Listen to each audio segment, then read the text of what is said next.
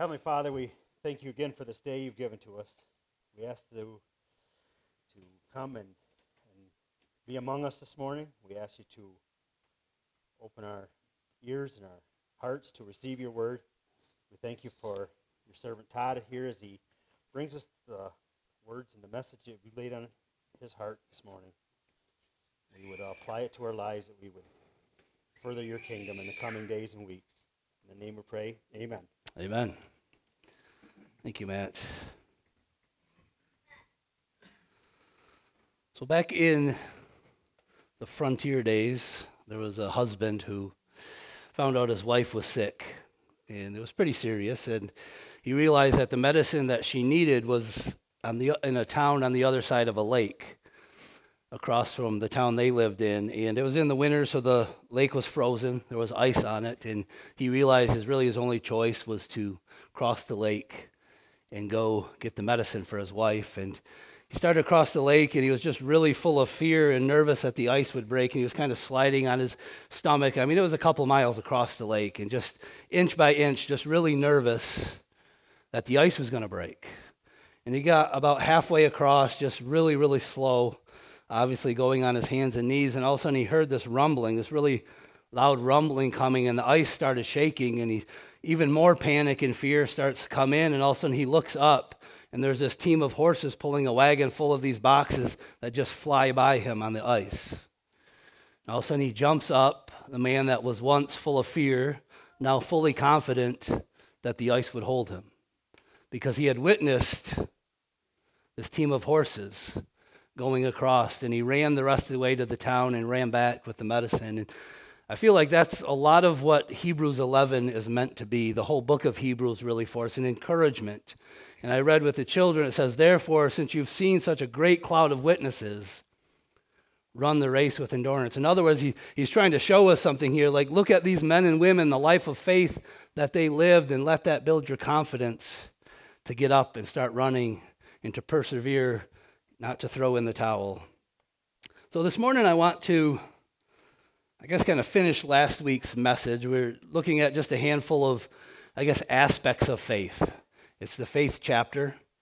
And we looked at a few things last week, and I want to add a couple more to that. And then I think, God willing, we'll start working our way down through and looking at these men and women of faith and witness their lives. And I hope in that the Holy Spirit just builds encouragement in us to persevere, to keep going, to keep running.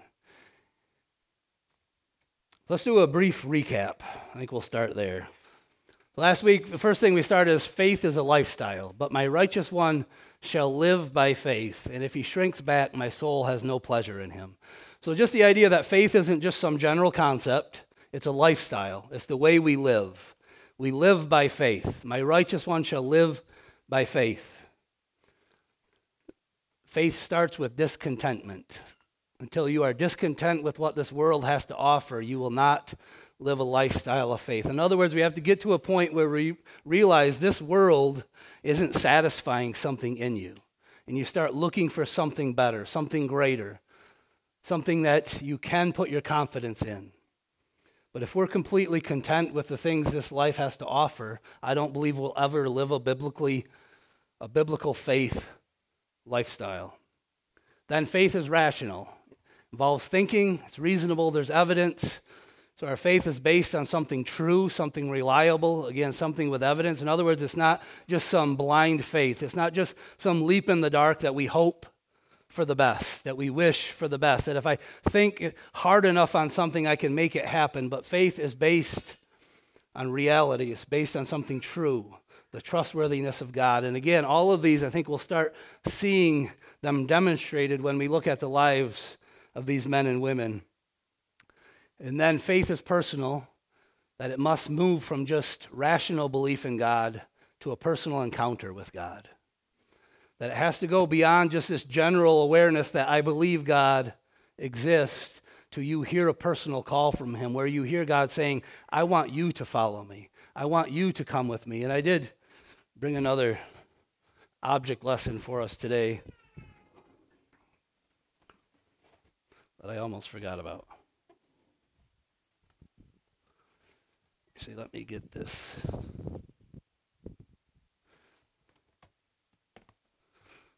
chair to set it on.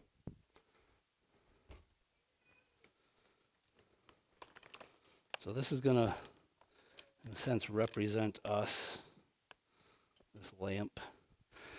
I apologize, I wasn't very prepared. Oh, John, I have your hat. has nothing to do with the object lesson. It's just been sitting there since June. when I grabbed this, it was on top of it. I'm like, I should bring that to church and give it to John. So I think at Emma's uh, graduation party, so it was out out in the shed. Wood-Mizer, there we go. We'll see what happens.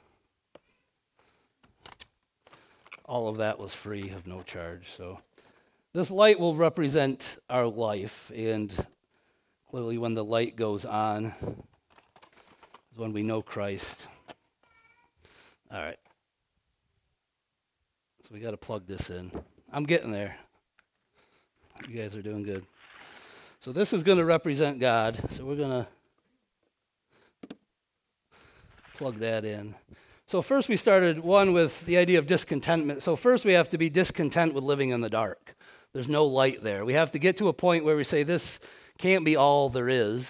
But then there's also this rational or this general awareness that God exists, that He is. So it's the idea that we can see this. So even this guy here can see and say, okay, I believe in God. We can even see the light there, there's power there.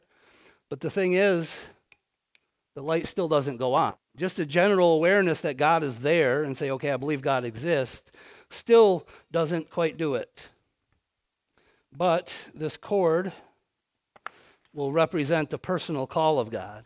So God does exist. That is part of it. We have to believe that He exists, which is one of the verses, but there also has to be a personal call where God comes to us. I don't know if I have it on or off, but. So potentially that's supposed to still be off. But now there's a call. God comes and makes a personal call. Like there's a personal connection here. But as you can see, there's still, the light's not on. That's why I titled this Flip the Switch. This isn't a flip, but push the switch didn't sound quite right. But when you believe, when you have faith, you start receiving that power and the light comes on. You have salvation. You've received that call to salvation. But there has to be this personal call first, just a general awareness that there's power there. Because I think in James it even talks about even the demons believe that God exists. But there has to be a personal call. And we have to receive that, and I believe we receive that by flipping the switch. So we're going to come back to that later on, and I want to keep going this morning with a couple more aspects of faith. So if you want to turn to Hebrews 11.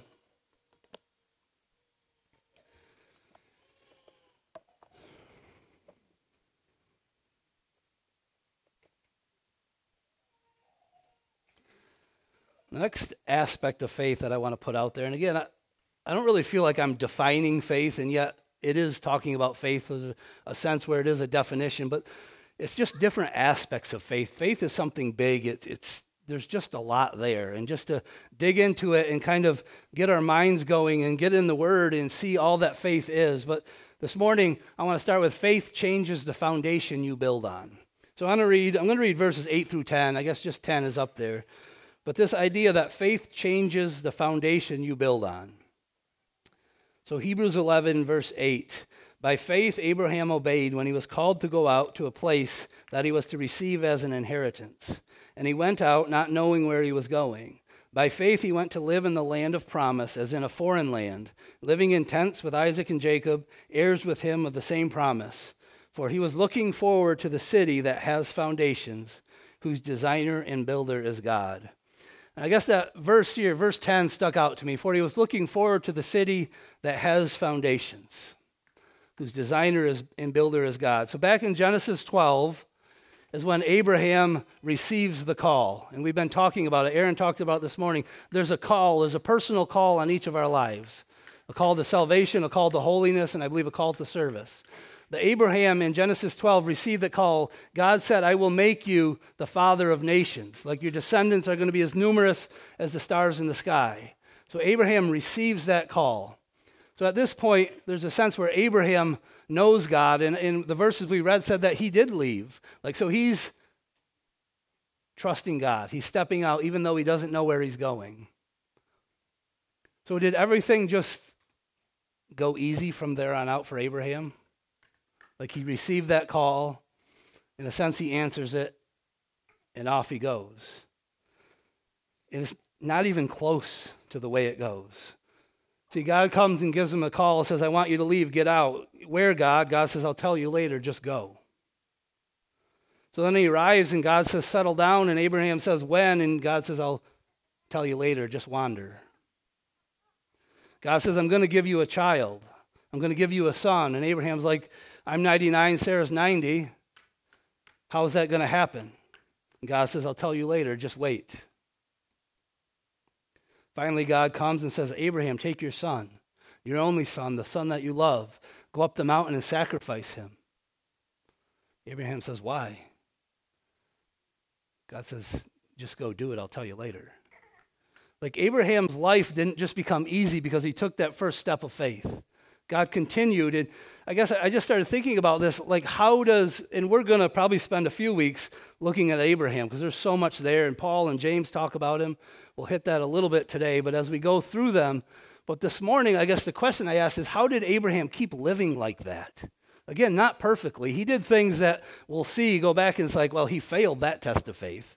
He, so, one, we should all be encouraged because these aren't perfect saints. They're murderers and prostitutes and doubters, and a lot of different characters are in this faith chapter. So, every one of us can apply this. But how did he continue to live that way? That even when he didn't really know where he was going or how long he had to wander, or God made his promise that you're going to be a, a father to, to nations, and yet you're asking me to go kill my only son.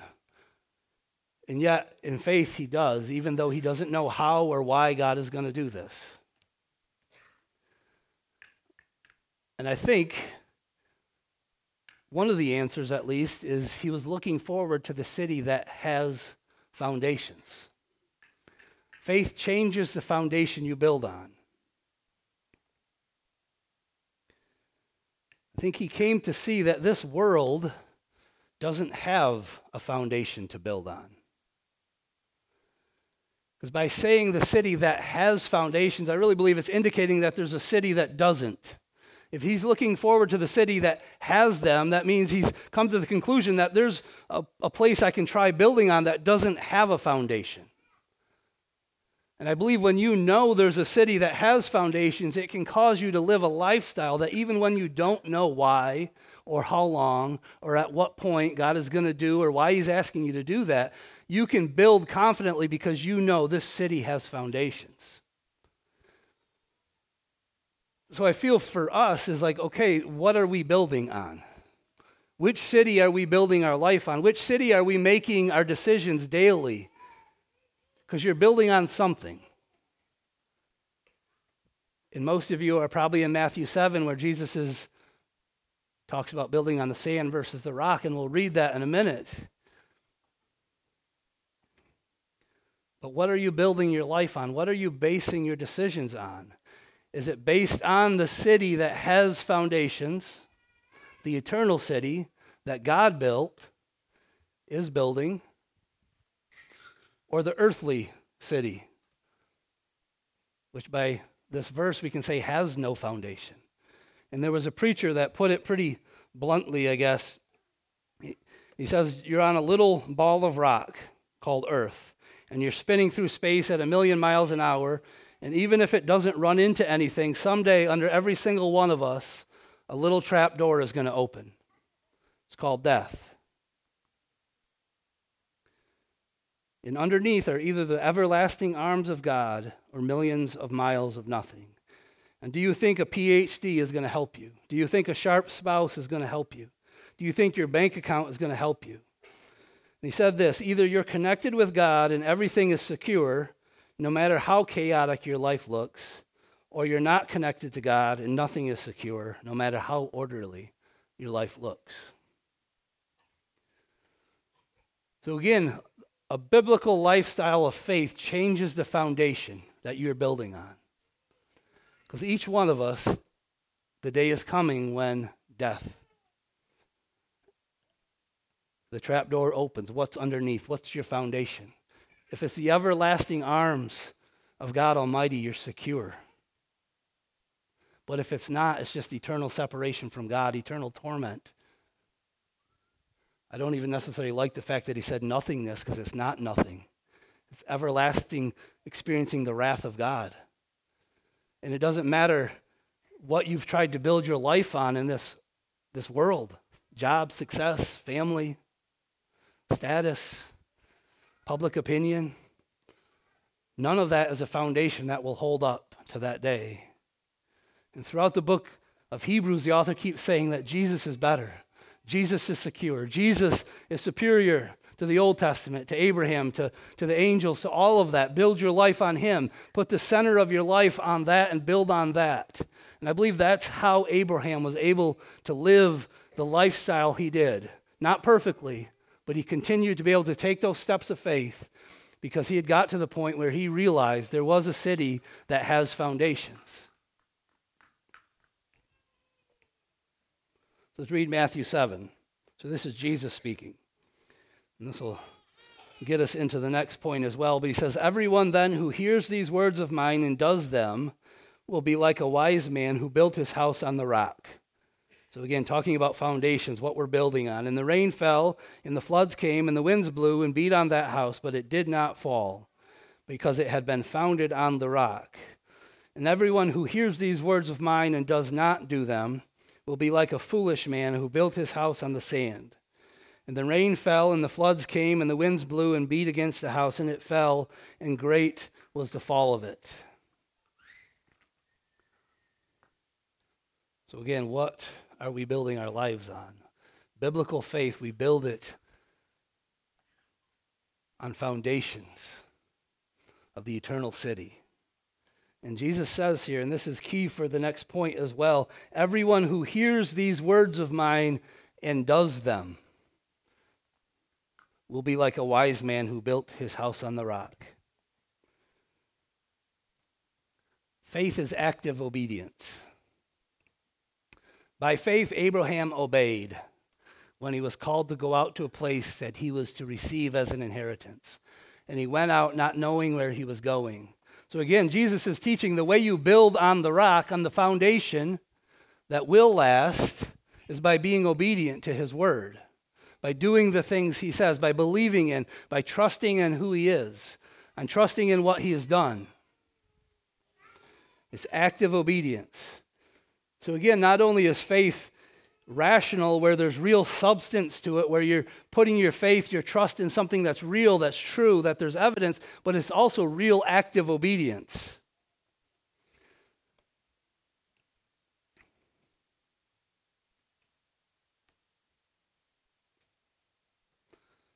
I'm going to read a chunk of James chapter 2. And again, I think at some point we'll probably come back and visit some of these things, so I'll try not to do that this morning. But James chapter 2, 14, I might read to 26 even. And you'll see how even James is taking a lot of, especially Abraham, but he talks about Rahab as well, that he's using these men and women from the Old Testament to teach on faith says, What good is it, my brothers, if someone says he has faith but does not have works? Can that faith save him? If a brother or sister is poorly clothed and lacking in daily food, and one of you says to them, Go in peace, be warmed and filled, without giving them the things needed for the body, what good is that? We understand that, right? Like if you see someone that needs something, you just say, Yeah, I hope you get warmed up you say that that did them no good. His point is saying just saying something, saying that you believe in something without active obedience is also no good. So also faith by itself, if it does not have works, is dead. But someone will say, You have faith and I have works. Show me your faith apart from your works, and I will show you my faith by my works. You believe that God is one. You do well. Even the demons believe and shudder. Do you want to be shown, you foolish person, that faith apart from works is useless? Was not Abraham, our father, justified by works when he offered up his son Isaac on the altar? You see that faith was active along with his works, and faith was completed by his works. And the scripture was fulfilled that says, Abraham believed God, and it was counted to him as righteousness. And he was called a friend of God. You see that a person is justified by works and not by faith alone. And in the same way, was not also Rahab the prostitute justified by works when she received the messengers and sent them out by another way? For as the body apart from the spirit is dead, so also faith apart from works is dead. And again, we will come back to this and also what Paul has talked about in Romans, where he uses Abraham as well. And it can almost feel like there's some tension between them sometimes. But when at some point, I think we'll dig into that. Um, but for this morning, I want us to see that the lifestyle of faith is active obedience. Now, just listen to some of these words, descriptions that are used throughout Hebrews 11. I'm just going to go down through them quickly that there's obedience, there's action here. They're doing something here. This isn't just some general idea or thought process like, I believe in God, and then that's faith. So it says, We understand, offered a more acceptable sacrifice, pleased God, constructed an ark, obeyed when he was called, went out, went to live in the land, looking forward, considered him faithful, seeking a homeland offered up his son, invoked future blessing, blessed each of the sons, bowing in worship, made mention, gave directions, refused to be called, chose to be mistreated, left Egypt, kept the Passover, sprinkled the blood, crossed the Red Sea, encircled walls for seven days, gave a friendly welcome, conquered kingdoms, enforced justice, obtained promises, stopped the mouths of lions, quenched the power of fire, escaped the edge of the sword, mighty in war put foreign armies to flight, received back their dead by resurrection, tortured, refused to accept release, suffered mocking and flogging, and even chains and imprisonment, were stoned, they were sawn in two, they were killed with the sword, went about in skins of sheep and goats, destitute, afflicted, and mistreated. There was active obedience going on in all of these accounts. Now, at this point, I want to just say this. We need to be careful here that we don't preach obedience as human work. We saw that in the video, right?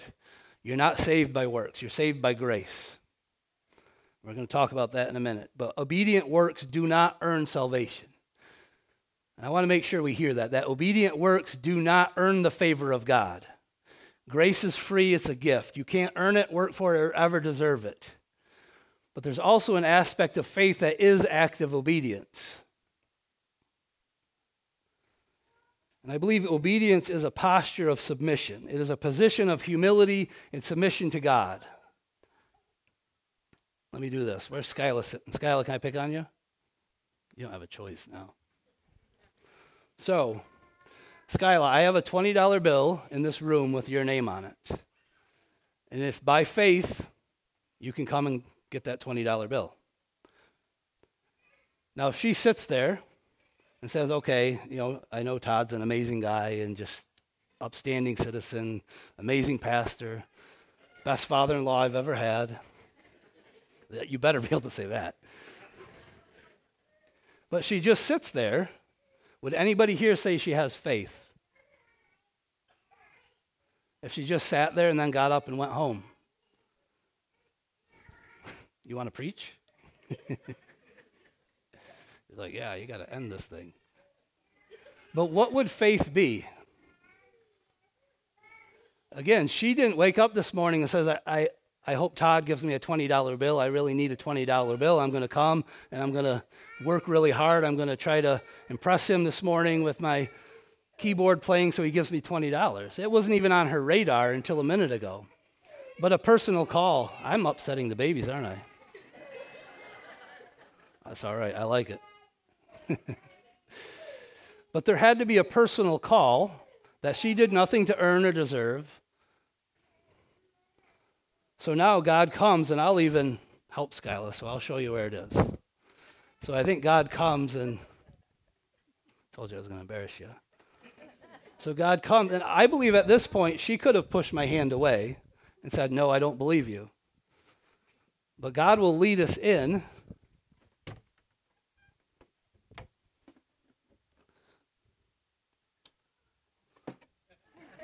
So there's a $20 bill with Skyla's name on it. Thank you. You can keep that. Happy birthday tomorrow, by the way. There you go. Covered all my bases. Trevor, tomorrow.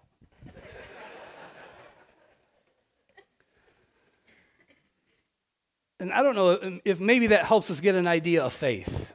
Like just sitting there saying, I believe you, doesn't do anything, it doesn't receive the gift. But in no way, shape, or form did she do anything to earn that or deserve that in a sense. She had to receive it. And by faith, she trusted me. And I believe even God comes to us and offers grace and saying, I'll take you, I'll, I'll, bring you, I have a gift for you. And we talked about God's pursuing us with his love and his goodness. That's him coming with this, this personal call over and over saying, I have a gift for you, I have grace for you. And if we by faith flip the switch, receive it, and I believe that happens by obedience, which is my last point. Faith is a channel for grace. And maybe some of these you've never thought of in this way with, with faith. And again, I encourage you to chew on these, dig into these, get in the Word of God. Maybe you wouldn't say them this way.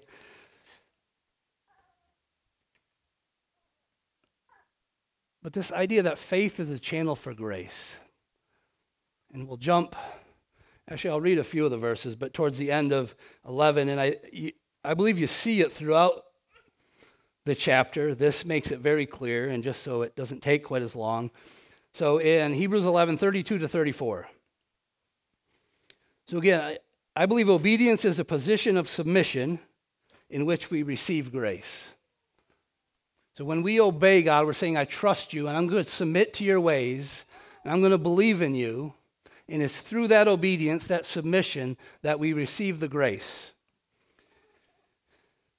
Hebrews 11:32 And what more shall I say for time should fail me to tell of Gideon, Barak, Samson, Jephthah, of David and Samuel and the prophets who through faith conquered kingdoms, enforced justice, obtained promises, stopped the mouths of lions, quenched the power of fire, escaped the edge of the sword, were made strong out of weakness, became mighty in war, put foreign armies to flight.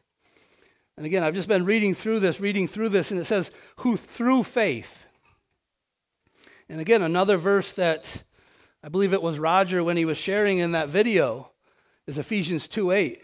For by grace you have been saved. Where does it go from there? Through faith. And this is not your own doing, it is the gift of God, not a result of work, so that no one may boast. So please hear me when I say faith is active obedience. We're not teaching works. But I believe the obedience is the channel. And that idea of, of the word through is actually that's what it means. It's the idea, it's the channel, it's the means that you receive the saving grace. For by grace you have been saved through faith. Faith is the channel through which salvation flows to sinners. John Calvin states that a person must receive by faith the salvation offered to him or her by the hand of God. I've written this down as well. I think, I don't remember where it's from, but it says this is important for the salvation that was purchased by Christ's death is universal in its provision, but it is not universal in its application. One is not automatically saved because Christ died, but one is saved when one puts trust in God's gracious provision. And again, I believe we're saved by grace, but it's through faith. It's through saying, okay, I believe you. I believe there's a $20 bill in here with my name on it, and I'm going to trust you, and I'm going to be obedient to go receive that gift.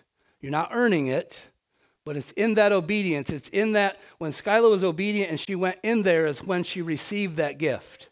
She did not earn it, but she received it. That faith is the channel or the instrument through which we receive grace. By obedience. We trust God and obey what He says. And through that faithful obedience, we receive grace.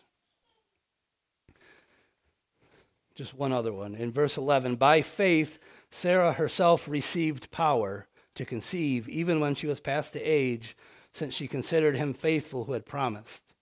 And I believe the act of obedience was the considering him faithful. Like even that mental time of going through, okay, God's proven he's been faithful. She's doing something, she's acting. And it was through that that she received the power to conceive. She didn't earn it, she didn't do anything in her own strength to do it other than considered that God was faithful. God's been there. She did something, she obeyed in that peace, and she received the strength, the power to conceive.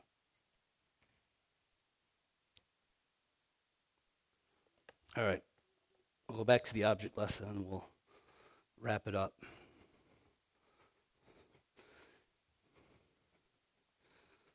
So again, we have God. We'll start it all over. We believe in God, but there's no, there's no light. We're discontent. We don't want to live in the dark. Just a general awareness that God exists is not enough. There's got to be a personal call, right? And here's where I want us to see that in no way, shape, or form does our works save us. Because here's the thing you can work as long as you want and as hard as you want. But if God hasn't shown up and called you to salvation, if He hasn't made that personal call, you can flip the switch all day long and that light's never going on. But when God comes, and I believe He comes to each and every one of us, to make that first that call of salvation that call to holiness which sometimes that means shows us areas of our life that we need to repent and turn of. But when he comes and makes that personal call again this this guy did nothing to deserve this. This call just showed up just like skyla did nothing this morning. She didn't know any of that was happening but a personal call came and says if you believe by faith that i've put a $20 bill in there with your name on it but now when we flip the switch the light comes on. And that switch didn't do anything to pull the grace through, to pull the power through. It was already there, just waiting, saying, just believe me, trust me, just obey me. And when that f- switch gets flipped, the power comes in. And I believe for each one of us, not only for that call of salvation, and I'll, I'll say this morning if you're here and if you feel, and sometimes it is a feeling, something's warm, burning inside of you, you feel like, okay, the Holy Spirit's here calling me to salvation, I say, flip the switch. You don't have to work for it, you don't have to earn it, you can't, but you can receive it.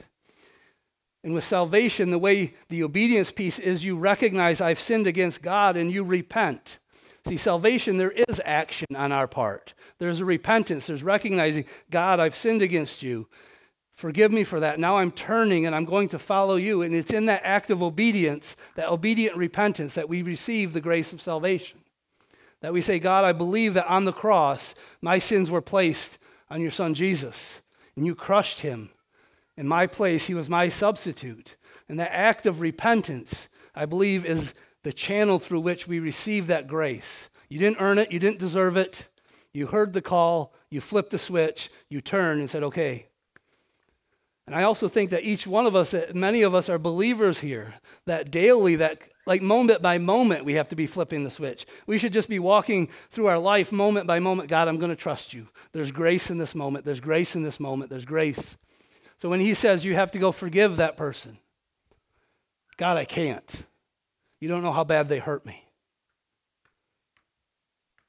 And if you wait for the ability in and of yourself to go forgive them, not happening.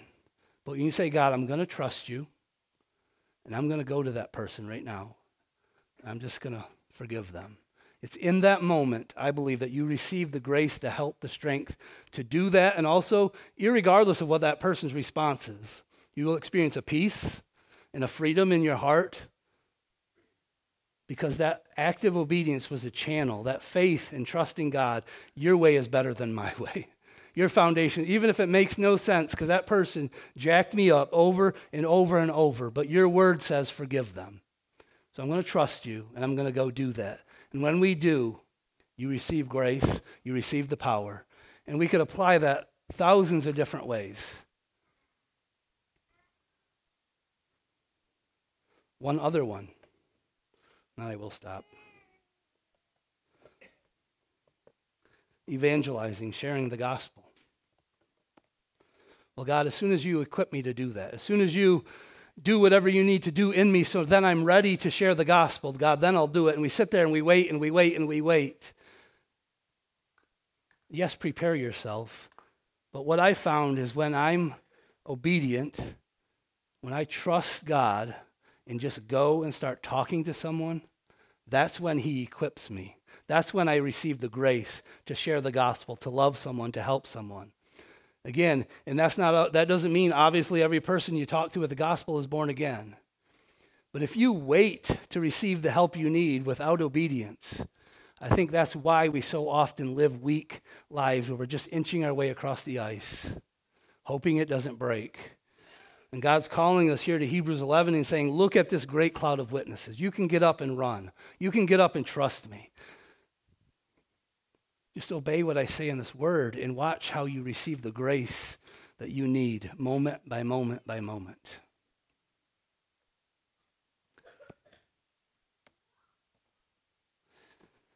Let's pray.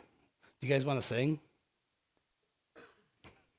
it's a loaded question. I heard one yes, so Aaron, if we could